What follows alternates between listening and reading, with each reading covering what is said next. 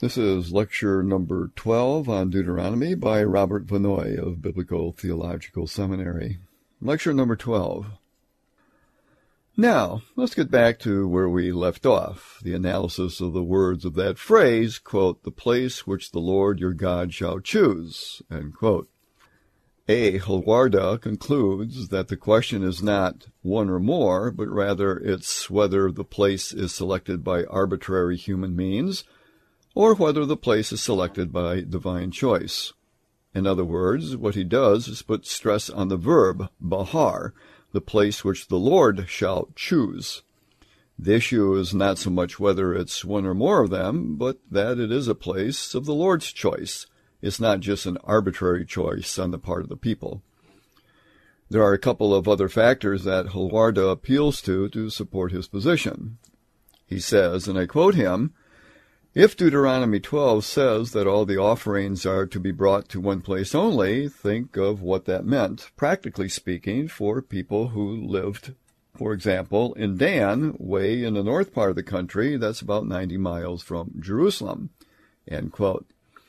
We realize that would be like a family now making a trip to Florida or something from Philadelphia in order to offer a sacrifice.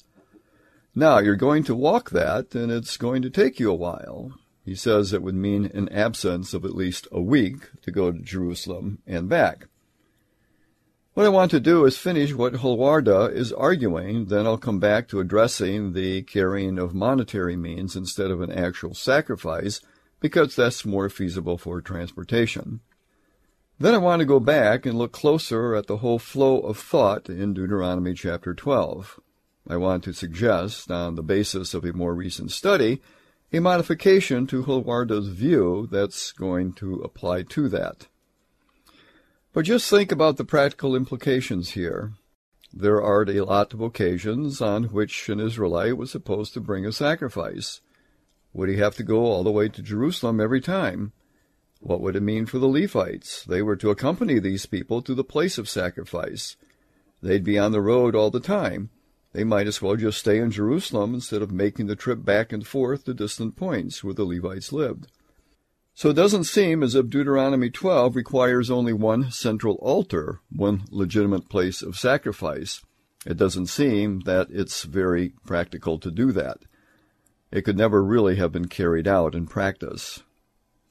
You know, from 2 Samuel chapter 24, the place where the temple was chosen was on a threshing floor of Aravna, you know from 2 Samuel 24, the place where the temple was chosen was on the threshing floor of Aravna, the Jebusite, where there seems to be some indication that here was a place that God would set apart. But you could say the altar at Bethel, where God appeared to Jacob, here there was a manifestation of God that gives a legitimacy or sanction since his name appeared there at Bethel, so one could build an altar to him there too. There undoubtedly were other places, maybe some of them recorded, maybe some of them not recorded, where the Lord would have appeared and that would have given a legitimate right to build an altar there. This is not just building an altar anywhere you feel like it, but a place where there was some divine sanction in some way. Admittedly, it is somewhat vague how that would normally work, so let's go a bit further in our investigation of this question. Holwerda's conclusion is that Israel did not have a law that bound the cult to one place alone, but Israel lived under a law that provided for local altars next to a central sanctuary. A central sanctuary, not in the sense of a sole sanctuary, but a primacy of place, you might say, would be given to the altar at the temple, or previously to the altar at the tabernacle, but that's not the exclusion of legitimate altars elsewhere. So that was what was regulated. That is, the place where the altar was to be built. The Lord would designate that in some way. The material out of which the altar was to be built, and then, of course, the offerings which were to be brought and how they were to be brought. That's what was regulated by the Pentateuchal legislation. So arbitrariness and human contrivance were excluded in each of those areas or matters the place, the materials, and the kinds of offerings. It was all regulated, and the Lord spelled that out. But God provided many altars to keep his people from temptation. The Canaanites had altars everywhere. The Israelites were living in the middle of the Canaanites, and they had their altars, and if Israel didn't, it could easily lead them to temptation. But to keep them from that, to keep them in fellowship with Himself, God provided a place for offering that would be accessible. So that's generally Holwerda's position. What I'd like to do now is go back to Deuteronomy chapter 12 and look at the chapter instead of just at that one phrase. Let's go down through the chapter and see how it flows. I'll just make a few comments on it, pretty much again following Holwerda's exegesis. If you have a Hebrew text, you may want to look at it. Deuteronomy chapter 12 verse 1 reads, and I quote here, These are the statutes and ordinances which you shall observe to do in the land which the Lord, God of your fathers, gives you to possess all the days that you live on the earth. These are the statutes and the ordinances.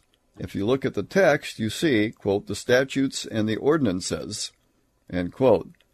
Holwerda takes those terms as basically synonymous, the hukim in Hebrew and the mishpatim, again in Hebrew.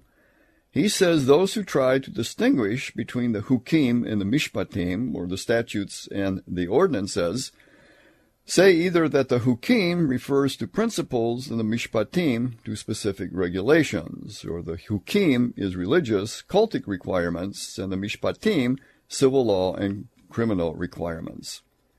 He feels a distinction is hard to maintain, so he takes them as basically synonymous. He points back to chapter 6, verse 1, where interestingly enough, ha-mitzvah is fixed to those two terms, ha-mitzvah, another Hebrew term. Now I'm reading from the King James, which really is not a literal translation.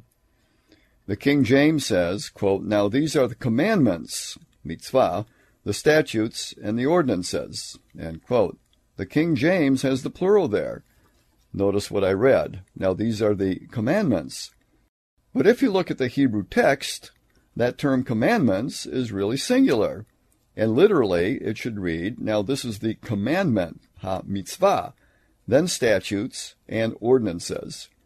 Now, Holwerda takes the mitzvah as the fundamental requirement, or basic commandment, namely that of the first commandment, which says, Have no other gods.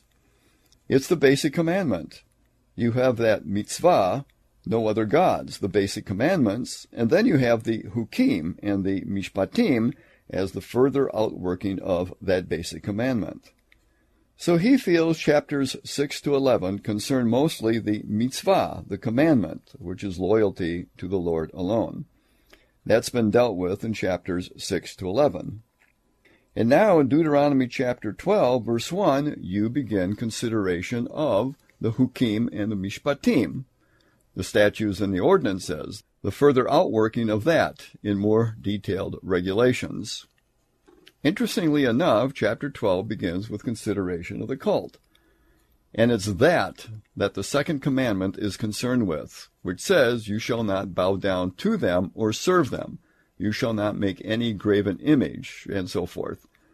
So Deuteronomy chapter 12 verse 2 then says, quote, You shall utterly destroy all the places wherein the nations which you shall possess serve their gods upon the high mountains, up on the hills, and under every green tree. You shall utterly destroy all the places where the Canaanites serve their gods. They're to be destroyed. Verse 3 goes on and says, quote, You shall overthrow their altars, break down their pillars, burn their idols with fire. You shall hew down the carved images of their gods, destroy the names of them out of that place. And then verse 4 reads, quote, You shall not do so unto the Lord your God. So if you look at the Hebrew text, it says, You shall not do ken, so, or thus. To what does the so, or thus, refer? It must be to the worship of the Lord in the matter of the Canaanites' idols. And at the heathen places of worship, at the heathen sanctuaries, you're not to do the same to the Lord your God as the Canaanites do at their sanctuaries. If Israel takes over the heathen places of worship, then that sharp antithesis between worship of the Lord and worship of these heathen deities is erased. So the basic idea Holwerda feels of chapters 6 to 11 is to serve the Lord only, and that's expressed here in verses 4 and 5 and worked out in the area of the second commandment. So that the basic assumption with respect to the places of worship, which you find in Wellhausen and his followers, is fundamentally wrong. What does Wellhausen say? Wellhausen says Israel took over the Canaanite high places. Remember, Israelite worship evolved, according to him, out of Canaanite heathenism, and they just took over the Canaanite high places, and that only later, under prophetic influence, did you have opposition to that Canaanite influence. And what this is saying is quite contrary to that. When you come into the land of Canaan, you're to wipe out all those places, and you're only to worship in the place which I, the Lord, will choose. Now, of course, it's true that Israel didn't always take that command seriously, yet the command was there. That's what they were to do, even though they didn't always follow it. So you find as early as in the book of Judges, they were worshiping at the heathen high places, and they were condemned for that in Judges chapter 2 verses 1 to 5. But that's quite different than what Wellhausen is proposing. So in verse 5, chapter 12 of Deuteronomy, you have, quote, But to the place which the Lord your God shall choose out of all your tribes to put his name there, even under his habitation shall you seek, and there you shall come. In sharp contrast with verse 4, verse 5 starts in the Hebrew with ka'im, but onto the place. Ka'im is an adjunctive, like but. And that's a very similar expression to the one we looked at in verse 14. We'll come back to that later, but that's in contrast to the heathen places. To the place which the Lord shall choose, that's where you go, not to the heathen places. Continuing with verse 6, quote, And there you shall bring your burnt offerings, and your sacrifices, your tithes, your heave offerings of your hand, your vows, your freewill offerings, your firstlings of your herds, and your flocks. So the offerings are to be brought to the place specified in verse 5. You have these categories of offerings mentioned that are to be brought to that place. Then in verse 7 we read, quote, there you shall eat before the Lord your God. You shall rejoice in all that you put your hand unto, you and all your household wherein the Lord your God has blessed you. The offerings of verse 6 are to be eaten at the place of verse 5. It all flows together. That's to be done before the Lord. You shall eat before the Lord. The Lord is present in that place in some sense. And there you shall rejoice, it says. The Israelite sacrifices were different in concept than those of the Canaanites. In the Canaanite ritual, sacrifice had a magical character. You attempt by bringing the sacrifice to ensure fertility. The Israelite understanding of fertility of the land is a gift from the Lord, as Deuteronomy 8 points out.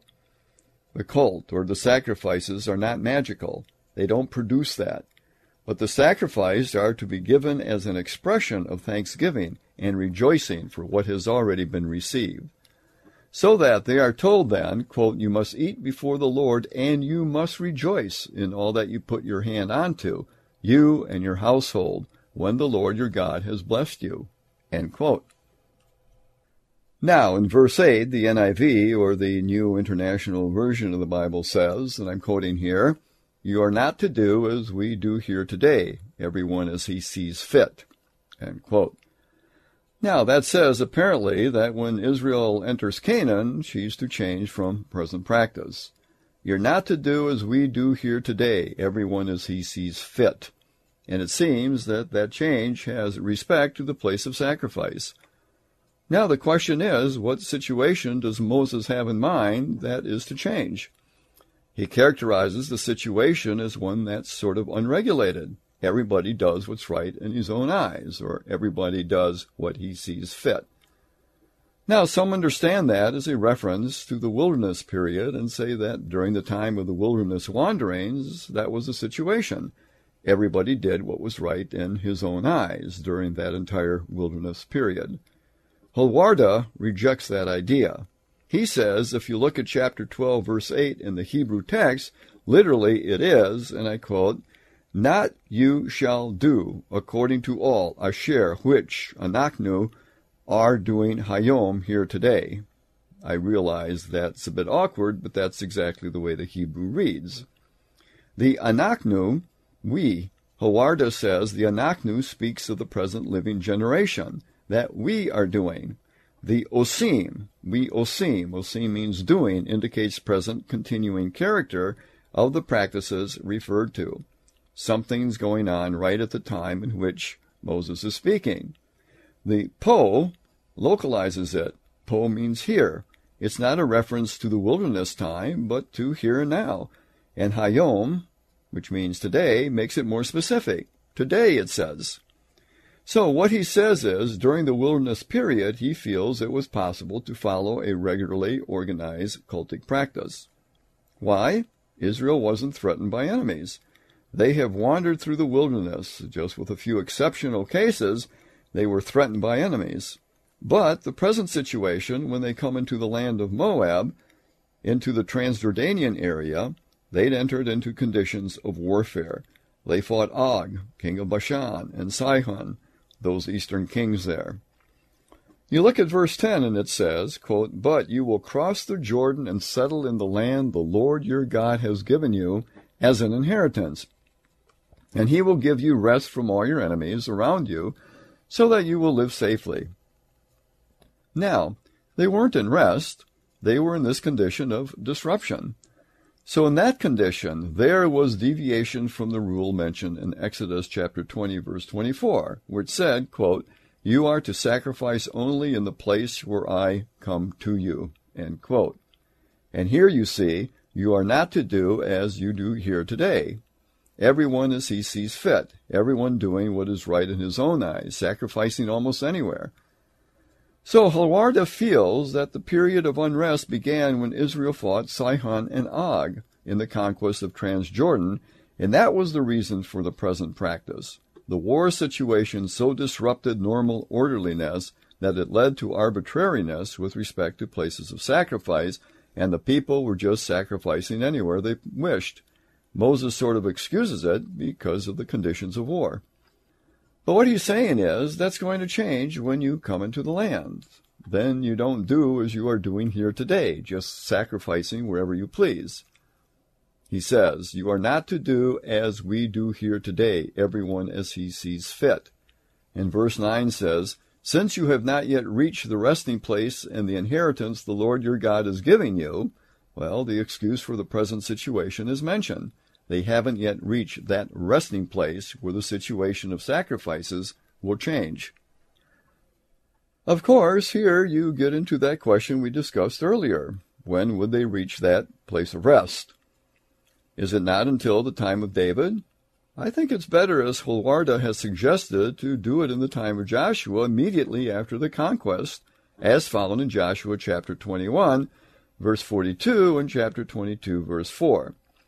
And I think verse 10 confirms that when it says, You will cross the Jordan, settle in the land the Lord your God has given you as an inheritance, and he will give you rest from all your enemies around you so that you will live safely. And that is verse 10 of chapter 12. The rest begins when the conquest is finished. Look at verse 11. It says, Then to the place the Lord your God will choose as a dwelling for his name, there you are to bring everything I command you your burnt offerings and sacrifices, your tithes and special gifts, and all the choice possessions you have vowed to the Lord. And that again was a quote. When the wars of conquest are finished, which have caused arbitrariness with respect to the place of sacrifice, then that command is to be taken seriously. You should sacrifice only at the place the Lord your God will choose. Verse 12 pretty much corresponds with verse 7. Quote, and there rejoice before the Lord your God, you, your sons and daughters, your men servants and maid servants, and the Levites from your towns who have no allotment or inheritance of their own. On to verse 13.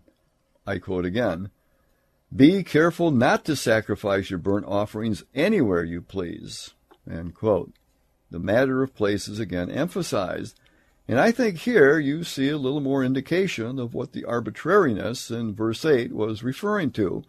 You're not to do this, in verse 8 it says, as we do here today. Everyone as he sees fit. Verse 13, in contrast to verse 8, says, Be careful not to sacrifice your burnt offerings anywhere you please, anywhere you see fit. What they were doing there was just using any altar they found in the unsettled conditions to bring offerings, and the altar law of Exodus 20 really wasn't being followed. Well, going on to verse 14, we conclude, quote, Offer them, only the sacrifices, only at the place the Lord will choose in one of your tribes, and there observe everything I command you. In contrast to the present arbitrariness, Israel later must hold to the prescribed instructions concerning place of sacrifice. Now, if you go back to summarize, you have these phrases that occur in the chapter. I've arranged here in an order that starts with the simplest expression first in verses 18 to 26. You get that expression that's the simplest form. You find it in 18 and 26. The one thing is said with emphasis in that phrase, the choice of place is dependent on the Lord's choosing. Notice what it says, in the place which the Lord shall choose. So that's over and against arbitrariness. It is a choice of place. It's the place that the Lord shall choose. When you go to verse 11, there's an additional element. There you get the place which the Lord your God shall choose, quote, to place his name on it, end quote. That is, to cause his name to dwell there. So the idea of that added expression is that there's a special relation between such a place, a place of sacrifice, and the Lord and his self-revelation. God makes that place of sacrifice a place of self-revelation It's a place of manifestation of himself. Now some say the Lord's name can dwell only in one place. Holwerda would contest that opinion. There's no reason why the Lord could not place his name in more than one place. I want to come back to that later, but for the present, leave it at that. Then in verse 21, you get another additional element. Quote, the place which the Lord your God shall choose. Verses 11 and 21 are the same. It's in 14 you get the additional expression, in one of your tribes, the place which the Lord shall choose in one of your tribes. Verse 21 is really the same as verse 11. We've already discussed that. It could be in any of your tribes, not necessarily in one of your tribes. Then the last expression, which is in verse 5, you have, quote, the place which the Lord your God shall choose from all your tribes to place his name there to dwell, end quote. there you sort of get all the phrases together. Now that's in Deuteronomy chapter 12, verse 5, where all the other phrases are basically put together in one sentence. Now, some have tried to link that with the expression in 1 Kings chapter 8 verse 16 regarding Jerusalem. 1 Kings 8:16 is particularly linked with verse 5 of chapter 12 because 1 Kings 8:16 says, quote, since the day I brought my people Israel out of Egypt, I have not chosen a city in any tribe of Israel to have a temple built so that my name might be there, but I have chosen David to rule my people Israel. Again, I chose no city to place my name there to dwell, and that again is in 1 Kings chapter 8 verse 16. There are numerous other references like that, for example, in chapter 11, verse 32 of 1 Kings. But you shall have one site for the sake of my servant David, and the city of Jerusalem, which I have chosen out of all the tribes of Israel. He will have one tribe out of all the tribes of Israel. So there is that one phrase again, one city out of all the tribes of Israel. Now, what Holwerda responds to that is, in all those texts, the term Hamakom, that is, the place, does not occur. It is not the place, it's the city that's referred to. So he feels there's a distinction there so that those texts don't speak of a place of sacrifice, but a specific geographic location, the city. So he feels this doesn't require centralization of worship either. Now, we're quickly losing time here, but that's basically Holwerda's exegesis of Deuteronomy chapter 12. I think Holwerda really did a service to the evangelical community to point out the significance of this issue and then to suggest a way of reading Deuteronomy 12 that puts the biblical material in a much better perspective. However, as good as Holwerda's study is, there's been a more recent study, a very detailed study, and I put this in your bibliography as well. Again, it's a Dutch scholar, and it's not translated into English. But if you look at page 6, the third entry, it is M.J. Pohl's Het Archimedes Punt van Pentateuch Kritiek, the Archimedean Point of Pentateuchal Criticism. And that's in 1988.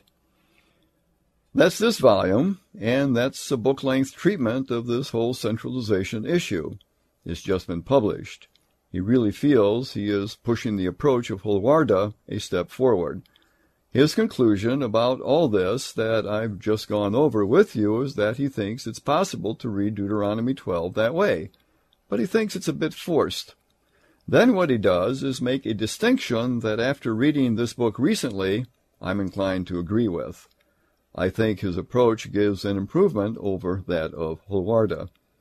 He doesn't deny the possibility of Holwerda's exegesis, but he concludes that the reading's too forced and that what Deuteronomy 12 does is permit only one central sanctuary, but does not address the issue of multiplicity of altars. In other words, what he does when he goes to chapter 12 of Deuteronomy, and you read, for example, verse 2 and 3, where it says, You shall utterly destroy the places. Pohl understands place there, which is plural. He understands that as a reference to central sanctuaries of the Canaanites. Then he feels what flows in the chapter is a contrast, and the contrast is with Canaanite practices. You're to destroy their sanctuaries, and then you're to bring your offerings to the central sanctuary that the Lord will choose in place of those sanctuaries.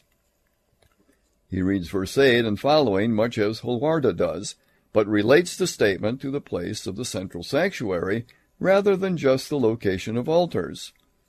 So, in the confused period of the time of the wars in Transjordan, where the cult couldn't operate according to normal rules, that central sanctuary was being put around in arbitrary places. That's the way Pohl understands it. His conclusion is that chapter 12 addresses the issue of the central sanctuary, most exegetes have read the chapter as a prohibition of all local altars, but he says that's not what's really addressed here at all. It's not talking about local altars, it speaks only of the central sanctuary. He says what Deuteronomy does, when you look at it as a book, there are two levels in view. One is a national level, there's to be only one sanctuary there, but second is the local level, and many altars could be built in the localities. He feels that the book of Deuteronomy in chapter 12 is stressing the national level where there is to be only one central sanctuary. In other places in the book of Deuteronomy, you get this addressed. For example, look at Deuteronomy chapter 16, verse 21.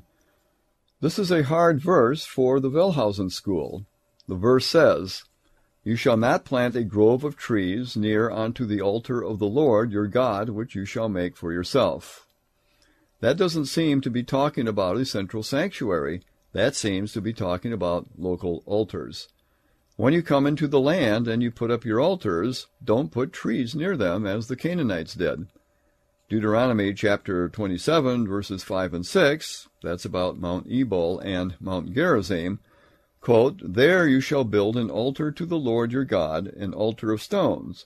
You shall not lift up any iron tool upon that. End quote. But there you have an altar in chapter 27, verse 5 and 6 at Ebal and Gerizim. That's not the central altar. And in chapter 33, 19, it says, quote, They shall call the people unto the mountain, and there they offer sacrifices of righteousness, for they shall feast on the abundance of the sea and treasures hidden in the sand. That has to do with Zebulun and those tribes in the north with Issachar. It speaks of offering sacrifices there, on their territory. So Pohl feels that the book addresses this on two different levels. On the national level, there is supposed to be only one central sanctuary. That's in Deuteronomy chapter 12. And on the local level, there are many altars, as seen in some of these other passages in the book of Deuteronomy. Then what Pohl says is that Exodus, you have these same two levels. On the national level, you get provision for the tabernacle, and that's Exodus chapters 25 to 27. That's where the instructions are given on how the tabernacle is to be built. Then, in verses 36 to 40, it's actually set up, so on the national level, you've got one central sanctuary, the tabernacle. On the local level, you've got that altar law of Exodus chapter 20, verses 24 to 26. Of course, when you get into Leviticus, you have the local level. All the prescriptions there are for various times of sacrifices that are to be brought. So he says, when you understand that structure of both Exodus and then Deuteronomy, he says what Wellhausen did was to compare two different levels of Exodus and Deuteronomy. In other words, let's put it this way. Here's Exodus and here's Deuteronomy. Exodus chapter 25 to 27 and 36 to 40, and then 20 verses 24 to 26. This would compare to Deuteronomy chapter 16 verse 21, chapter 27 verses 5 and 6, and then chapter 33 verse 19. This is local. That is national. Now, what he's saying is, what Wellhausen did was, he's comparing B with A. He's taking two different levels, one level in Exodus and the other level in Deuteronomy, and comparing them. He says it's understandable then that what Wellhausen did was to see a contradiction. So what Wellhausen tried to do was to give these two things a different place in Israel's historical development, rather than see them as two different sets of sacrifice laws. So Pohl says Wellhausen is comparing apples to oranges. So the result was B was viewed as much older than A, and he explained the difference as development in time. Now, what Pohl suggests in his recent volume is that both levels appear in both Exodus and in Deuteronomy, and it's incorrect then to compare regulations that deal with different aspects of the cult. What you need to do if you're going to compare is you need to compare the same thing. Compare this as local and compare this as national, and you find unity and no problem. But you see, that does involve a modification of Holwerda's view about Deuteronomy chapter 12. To understand the issue being addressed in the chapter, it's the issue of the central sanctuary, not the issue of multiplicity of altars, and I think this is probably a better way to look at chapter 12. So Pohl feels Holwerda's view is too forced. I think Pohl's exegesis does fit better. Pohl discusses that phrase about, quote, the place where I will place my name to dwell, quote, and feels that it is consistently used with the central sanctuary of worship. Now, you could argue that Exodus chapter 20, verse 24 says the same thing. It comes close to saying the same thing, but it's not precisely the same wording. Exodus chapter 20 verse 24 says, quote, In all the places where I record my name, It's very close. It's a similar idea. I think what that's saying is that there has to be some sort of a divine designation of place where to build an altar, but the place where I cause my name to dwell seems to refer either to the tabernacle or to the temple where the ark was the central sanctuary. Pohl tries to work that out and quotes a lot of references with that. In verse 8 of chapter 12, Pohl would say that has to do with the central sanctuary, and in the time of war, it's being moved around, not just put anywhere. It's not talking about multiplicity of altars. It's just talking about that central sanctuary which at that time is the tabernacle. Now, I wanted to discuss the high places with you. I think that the issue was increasingly felt that these high places, syncretism is taking place, and that's why good kings were wiping out the high places. It's not the issue of altars per se, it's what's going on at the place of the altars. It's purification of worship that's taking place, not centralization of worship. And I think that can be established if we had time to look at a lot of text. We need to worship according to the regulations that God has given us. Let's say you go to the central sanctuary three times a year to the major festivals. It's in Deuteronomy and it's also in Exodus that three times a year, quote, all your males shall appear before the Lord your God, end quote. Seems to me that on those occasions especially, there was a requirement to go to the central sanctuary. For others, a sin offering, a trespass offering, whatever occasion might require an offering, paying a vow, an Israelite could go to the nearest local sanctuary, and normally that would be the case. Not that you couldn't go to the temple as well, but you didn't have to go there. The Levites were scattered around. It seems to me that they must have had some officiating capacity at a lot of these local altars, but then they also accompanied the people when they went to Jerusalem at the time of the major festivals. There are evangelicals that have interpreted Deuteronomy chapter 12 as saying there is one legitimate central sanctuary. They'll explain the Samuel passages as being, well, that's before the temple was built, or before the rest that is spoken of in 2 Samuel chapter 7, when David says that the Lord gave him rest. Then Deuteronomy 12 applies subsequently to David. But you see, it's awfully hard to work that out because there are so many references that still don't fit that particular scheme. I think often altars were located on high hills. It seems sometimes the Israelites took over heathen high places. That was illegitimate because they were explicitly told not to do that. But they could build an altar to the Lord on a high hill as Samuel did. He went up to the high place, and it seems to be perfectly legitimate to offer a sacrifice to the Lord on a high hill. There's nothing wrong, I think, with the high place per se. It's only as the high places began to introduce syncretism, or heathen worship, that they became condemned. Let me just give you a couple of interesting references.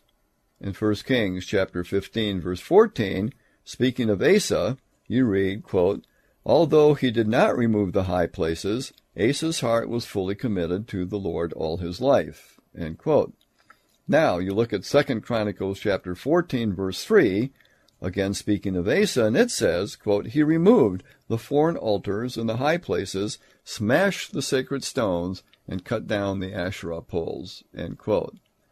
So King says Asa didn't remove the high places, and Chronicle says he removed the foreign altars in the high places. It seems to me that in Kings you have a reference to the high places where the Lord was worshipped, legitimate high places. Now you ask, what's the basis for that?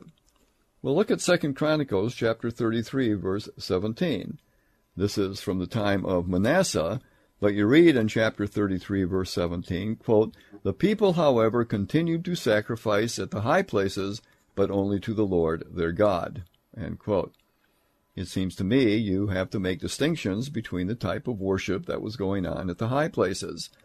It wasn't always necessarily evil or wrong. And it seems to me that then, when you read in Chronicles of Asa that he tore down the high places, and you read in Kings, he didn't tear down the high places. Maybe the way you explain that is that he tore down the high places that were involved in heathen worship. But he left the high places that were used in the worship of the Lord. I don't know, it's just a suggestion about that. But it seems to me that multiplicity of altars was not forbidden, and that the high place issue, even though it's a confusing one, has to do with whether the worship at the high places being carried on there was worshiping of the Lord or a syncretistic heathen worship. All right, one more thing and then we'll stop. Holwerda says Deuteronomy chapter 12 is talking about multiplicity of altars, and what he's saying is the chapter is not to be read in a way that says there's only one legitimate altar. It can be the place the Lord chooses in any place and in any one of the tribes. There can be a number of altars as long as they follow the regulations of being built according to Exodus 20, and the location is not one of arbitrary choice, but one the Lord has indicated. There can be as many altars as follow those regulations as one wishes to set up. Now, what Pohl says is the chapter is not talking about multiplicity of altars. It's talking about the place of the central sanctuary. He says it doesn't even address the issue of multiplicity of altars. It's only talking about the national level, central sanctuary. And what it's saying is, when you come into the land of Canaan, the place where the Lord causes his name to dwell, in one of your tribes, it's going to be the place in which the central sanctuary is to be located. And so you cannot compare then that material that's addressing the issue of a central sanctuary with the material out of Exodus that has to do with the local situation and with places of sacrifice. They were also legitimate places of sacrifice. You're comparing this national level with this local level, which results in creating the appearance of a conflict. Both books address both situations. Exodus addresses the natural situation and its material on the tabernacle, and of course Leviticus with some of this material on the Passover and various feasts and festivals, and the Day of Atonement is at the national level. The local level is the altar law. So you have both levels in both books, and the appearance of conflict is a result of not understanding that. Okay, let's quit, and we'll pick up next time. That is lecture number 12 on Deuteronomy by Robert Vannoy.